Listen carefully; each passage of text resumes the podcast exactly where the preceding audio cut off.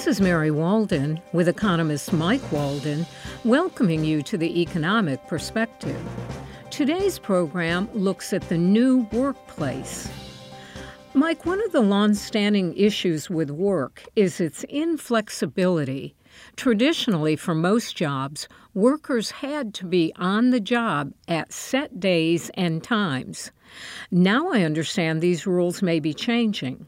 What's happening and why? Well, what I'm going to say here doesn't mean, doesn't apply to every job, every industry, but there does seem to be uh, at work a big change in the flexibility of the workforce. I think this has to do with the fact that new workers, the, the millennials coming up, the iGeners, they were used to a much more flexible society, um, education, other things catering to their specific needs.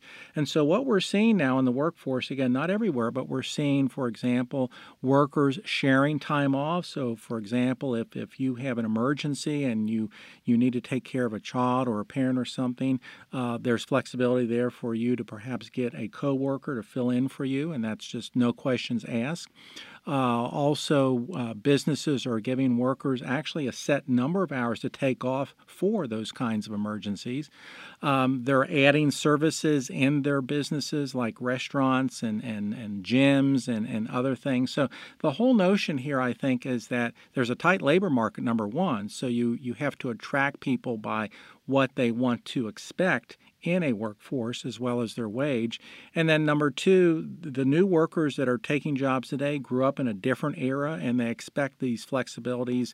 They expect them being catered to in some sense. So the workforce is changing. It's going to be very, very interesting to follow this and see how pervasive it becomes. I'm Mike Walden. And I'm Mary Walden for the Economic Perspective, an NC State Extension program from the Department of Agricultural and Resource Economics.